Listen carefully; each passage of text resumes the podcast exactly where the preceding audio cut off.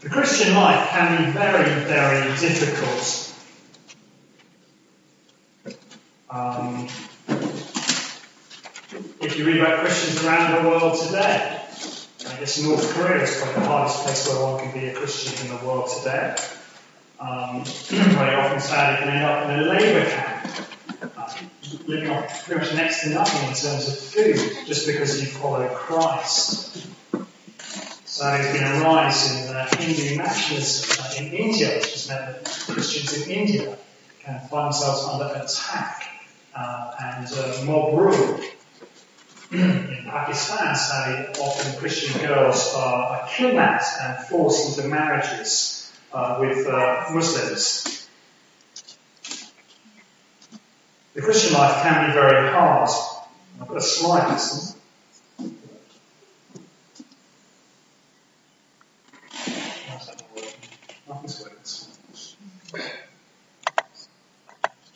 Uh, next one. This is a description from the Apostle Paul about his uh, life as the. Five times I received from the Jews 40 lashes minus one. Three times I was beaten with rods. Once I was pelted with stones. Three times I was shipwrecked. I spent a night and a day in the open sea. I've been constantly on the move. I've been in danger from rivers, in danger from bandits, in danger from my fellow Jews, in danger from Gentiles, in danger in the city, in danger in the country, in danger at sea, in danger from false believers. I've laboured and toiled and have often gone without sleep. I've known hunger and thirst and often gone without food. Been cold and naked. Besides everything else, I face daily the pressure of my concern for the churches. It's quite some life that he lived. It's quite something that he did. And if you look down church history, we can see that life is very hard for Christians at times.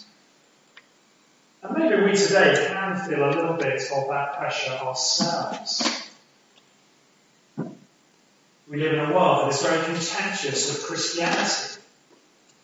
Like this woman who goes door to door in Mosul was trying to chat to people about the gospel, being very sort of contentious, polite, but quite contentious when they realise that you're a Christian, to tell about the gospel of the Lord Jesus Christ.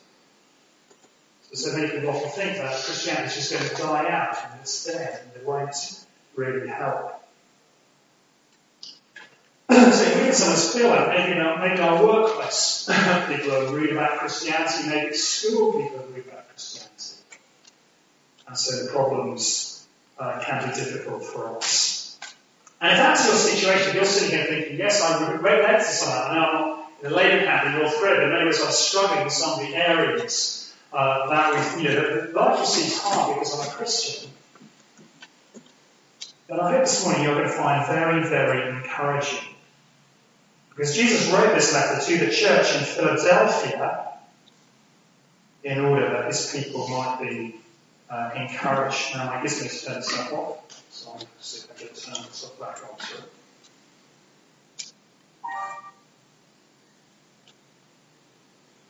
So this we're coming to this letter of Philadelphia. We've been following, uh, we're following um, Paul, uh, John, and Jesus. We've got journey round, and now we're at the fifth church, which is uh, Philadelphia. Um, it's a small church. It couldn't be more different from Sardis, which was what we were looking at last week. Sardis, you remember, was confident. It had a reputation for being alive, but actually was dead. Philadelphia couldn't be, uh, couldn't be more, um, couldn't be more different.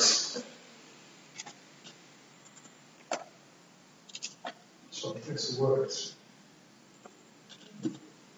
Some. It's a a plate. Okay, so give me Philadelphia. We'll look, look at verse uh, 8 with me. I know your deeds, uh, says Jesus. I place before you naked door that no. I know that you have little strength. Give you one? Great, that's fantastic. Take a second.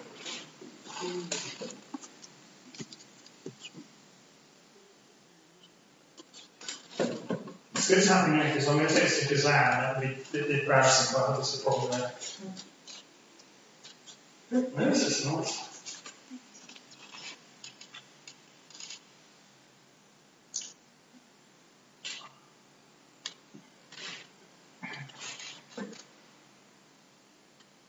Got it? Thank you, you're just. Good. Um, so the team journey with Jesus and the Apostle John around the churches in Western Turkey, Jesus had a message for each of the seven churches. Uh, but it's clear that the message is just for everybody. As we've looked at these different churches, I think we see pretty clearly the message is for us to be really helpful and encouraging and challenging at times to be living with them. Today we get to Philadelphia. So it's very different from Sardis. They seem weak, powerless, but God really wants to encourage them.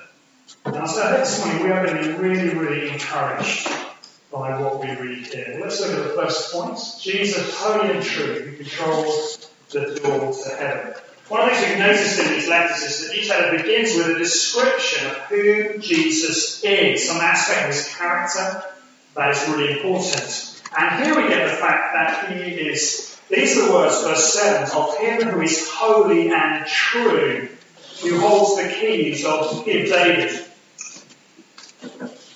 One of the things we notice in these letters is the presence of different groups that are in the churches and around the churches. So there's a group called the Nicolaitans who seem to be teaching false doctrines about Jesus. There were the, um, the people who are following Jezebel in one of the churches. There were the people who are following Balaam in one of the churches. And there were the Jews and other groups and people who are um, suggesting uh, emperor worship as well. There were lots of different people suggesting the way to God was this way or that way or that way. I guess we can see that in our world today. It's multiplied many hundreds of times by the internet and social media. People, again, all sorts of different ways that people are talking about God and how you can get to God. But Jesus makes this outrageous claim throughout the Gospels, throughout the Bible. These are words of Him who is holy and true. Our society like that absolute claim for truth, but Jesus makes it. I am the way, the truth, and the life, says Jesus. You want to come to God? You come through Jesus. And so Jesus here wants to make that point to remind us that He is the truth. And Jesus says that He holds the key of. What He opens, no one can shut. And what He shuts, no one can open. There's a bit of debate about what he means by open door. And Paul often uses that phrase about open door for mission, and I used it when I was praying this morning. So Paul prays about open door mission. And some people suggest, well, has he opened the door for mission? But I think more likely, if we come over a page to page 1, 2, 3, 6, page 1, 2, 3, 6, uh, what Jesus open the door to? After I looked, and there before me was a door standing open in heaven. As Joyce called to see what's going on in heaven. I think more likely it's a door open into heaven. And Jesus is the one who holds the key. He's the one who controls the door, whether it shuts or open. He can let us in. He is the one who has the authority. It's not anybody in this world, it's not ourselves. He in. It's clear what he is going to do for the church in Philadelphia. He is going to let them in. He's going to let them into heaven. First kids question. Who controls who gets into heaven? Who controls who gets into heaven? So Jesus wants to remind us that He is the true God and he is the one who opens the door into heaven. Well, here we really come on to the commendation. You are weak, but you are faithful. Come back to chapter 3 and verse 8. I know your deeds. See, I've placed before you an open door that no one can shut. I know that you have little strength. So while Sardis felt alive and great, the church in Philadelphia felt small and weak. Certainly it seemed they were facing persecution hardness, and it felt like they had little strength. They kept going, but at times it must just felt like only just. Our second kids question. How much power did the church in Philadelphia have? How much power did the church in Philadelphia have? And maybe, Joyce, that's how you feel about the Christian life at the moment. You feel like you're facing all sorts of hardships and difficulties. Maybe it's your health, maybe it's relationship issues, maybe it's issues of work or school or whatever it is. Maybe things aren't going the way you want them. Maybe it's finding the Christian life hard. It's not what you thought it was going to be. And from the beginning, you stand with many Christians around the world. You stand with the Apostle Paul, who spoke, who spoke his weaknesses and hardships. Many down ages have uh, had great hardships.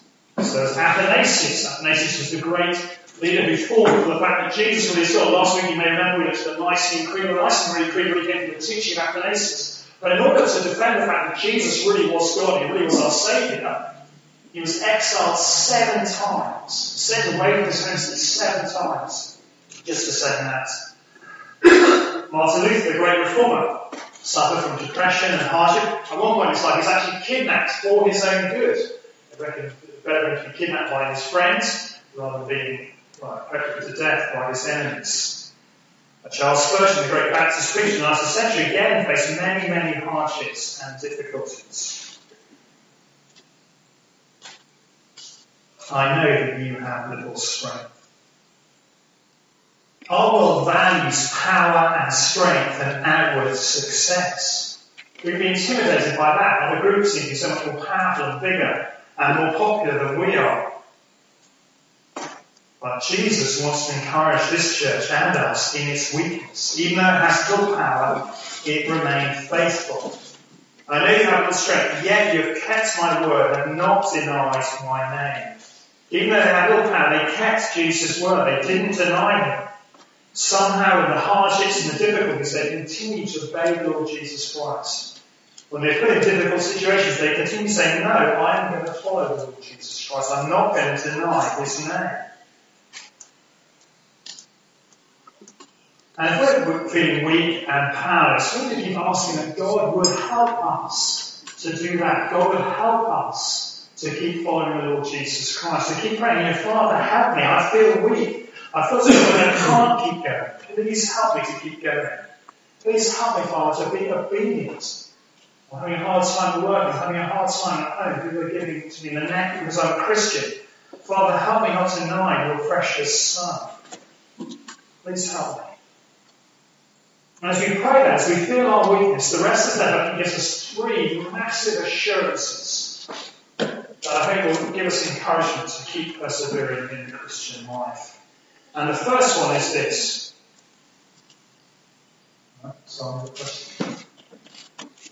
Your strong opponent will acknowledge you. Verse 9, let's verse 9 together.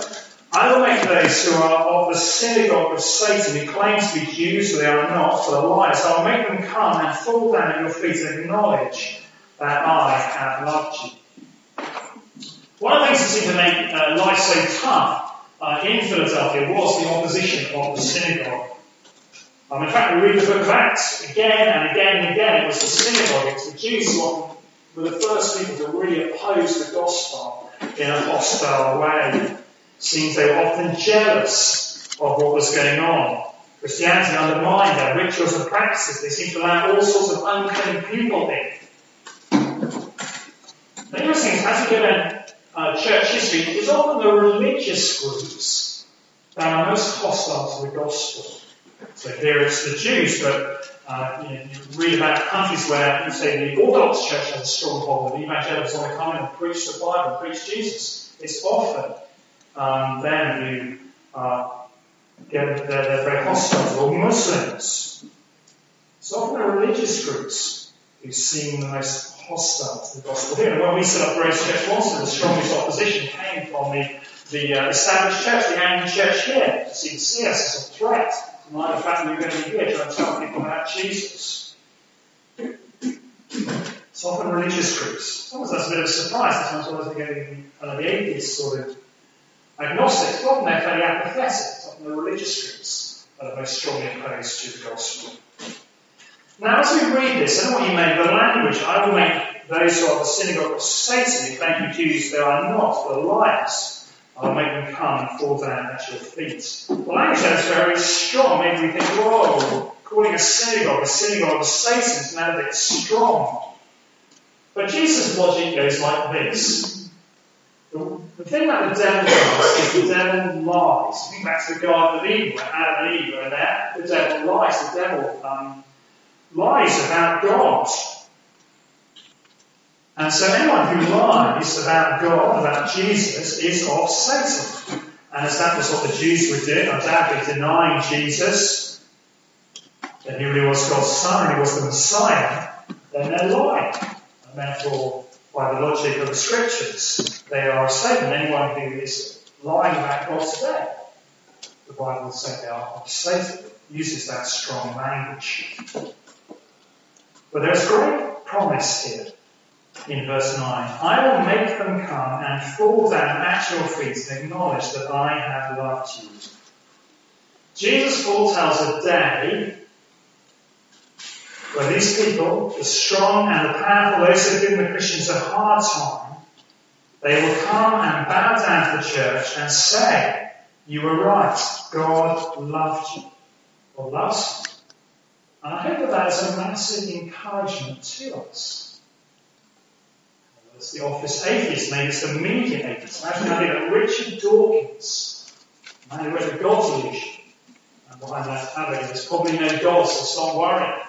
He is going to come down and acknowledge to Christians that they were right, that God loves them, that Jesus is his Son. I think that is a great encouragement to us. I say the sort of media out there that against Christianity, they like to make fun and jokes of Christianity, sometimes it can feel overwhelming. But Jesus promised that one day they will come, they will, arrive, they will come, they will bow down and say, God loves you, God loves you. You were right. Uh, we're on the third kiss question. Fourth kiss question. What will those who oppose Christians do? What will those who oppose Christians do? So I missed the first kiss question was, did Paul have a comfortable life? So I think we're encouraged by So that's the first encouragement. No, it's not. Um, the second encouragement, God will not let you suffer more than you can bear. God will not let you suffer more than you can bear. The church in Philadelphia has little power. Verse 10. Since you've kept my commands to endure patiently, I will also keep you from the hour of trial that is going on that is going to come on the whole earth to test the inhabitants of the earth. God knows there are many great hardships that come upon the earth. Something the whole world is going to experience. And we're going to work through the rest of Revelation probably sometime next year. We'll be looking at that in more detail. But God here encourages the church in Philadelphia, they will not experience those hardships. And I'm going to take great encouragement from that. God is in control of all the hardships and difficulties that come on the earth. And He knows what the church in Philadelphia can bear. He knows what we can bear. So He's saying to the church in Philadelphia, it's okay, I know what you can bear. There's going to be great hardship going to come. But you're not going to have to experience it. Now, it's really important to say at that point that that does not mean Christians will never suffer. Understand that clearly. Jesus has already told the church of Smyrna that they're going to go to prison, uh, we read about the death of a guy called Antipas in Pergamum. We've heard about people's poverty and hardships and sufferings. And of course, many face them today. And we may face them. But think there's an assurance that God will not people suffer more than they can bear. He, he wants us to know that. To encourage us that even in hardships, he knows what we can and can't bear. I hope that's the encouragement. So the encouragement of knowing that the uh, hostile enemies all seen so strong will come and bow down before in knowledge that God loves us, that God will allow us to suffer more than we can bear. And then finally,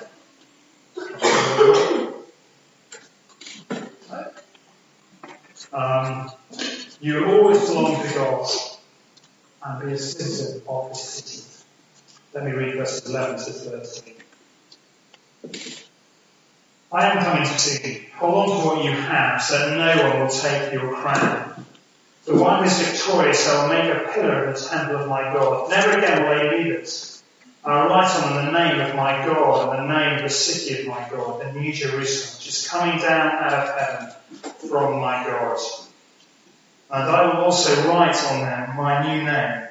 Whoever has ears, let him hear what the Spirit says to the churches.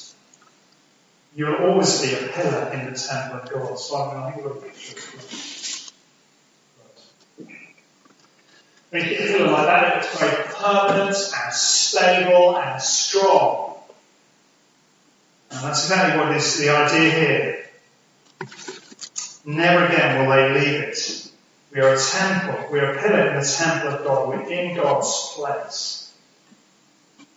Strong and stable. I guess if you feel weak there's a picture of strength and stability.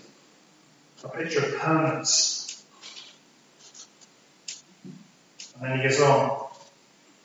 I will write on them the name of my God, the name of the city of my God, the New Jerusalem.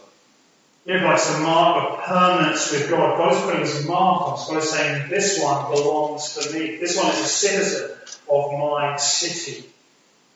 Jesus says to the church in its weakness and its power, says, you belong to my Father. He has put his name on you. You belong to him. You belong to his new city. You have a permanent place there. Be encouraged. Be strengthened. God is with you. And he is letting you into his fantastic and his wonderful city. Be encouraged. So news about migrants trying to come across the Channel, trying to come across the Mediterranean. They're desperate for a better life. They're desperate, maybe someone that's uh, fleeing war or poverty instability. They're desperate for a better life. They're desperate for peace, security. They're desperate for prosperity. They're desperate for a future for their families. And they hope someone coming to Europe will bring those things. So that. I hope we can think and see that because of the Lord Jesus Christ, we are promised something far, far better than that. And we are promised a certain, permanent place in God's city with God as our Lord and Saviour. Final Christian, final kids question. Whose name will Jesus put on Christians? Whose name will Jesus put on Christians?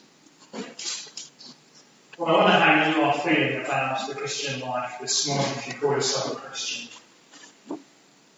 If you feel I feel weak, I feel powerless, then you are with the church in Philadelphia. You're with many Christians down the ages. You're with many Christians around the world today Often as Christians we feel weak and powerless. Those around us to be so much more powerful, so much more influence. Maybe we're facing hostility and opposition. Well, I hope this letter is a great encouragement to you. I have opened a door into heaven for you, said Jesus, that no one can shut. Your opponents, yes, they may be strong, yes, they may be powerful, yes, they may be giving you a hard time now, but one day they will come and bow down and acknowledge that God loves you. And ultimately, God has put his mark upon us. We belong to God and we will be citizens in his great kingdom. And so as that says, just be encouraged. Continue to keep Jesus' word. Continue not to deny his name. There's a question anybody would like to talk about over coffee. When do you feel weak as a Christian? How does this letter encourage you? Well, let's pray that God indeed encourage and us.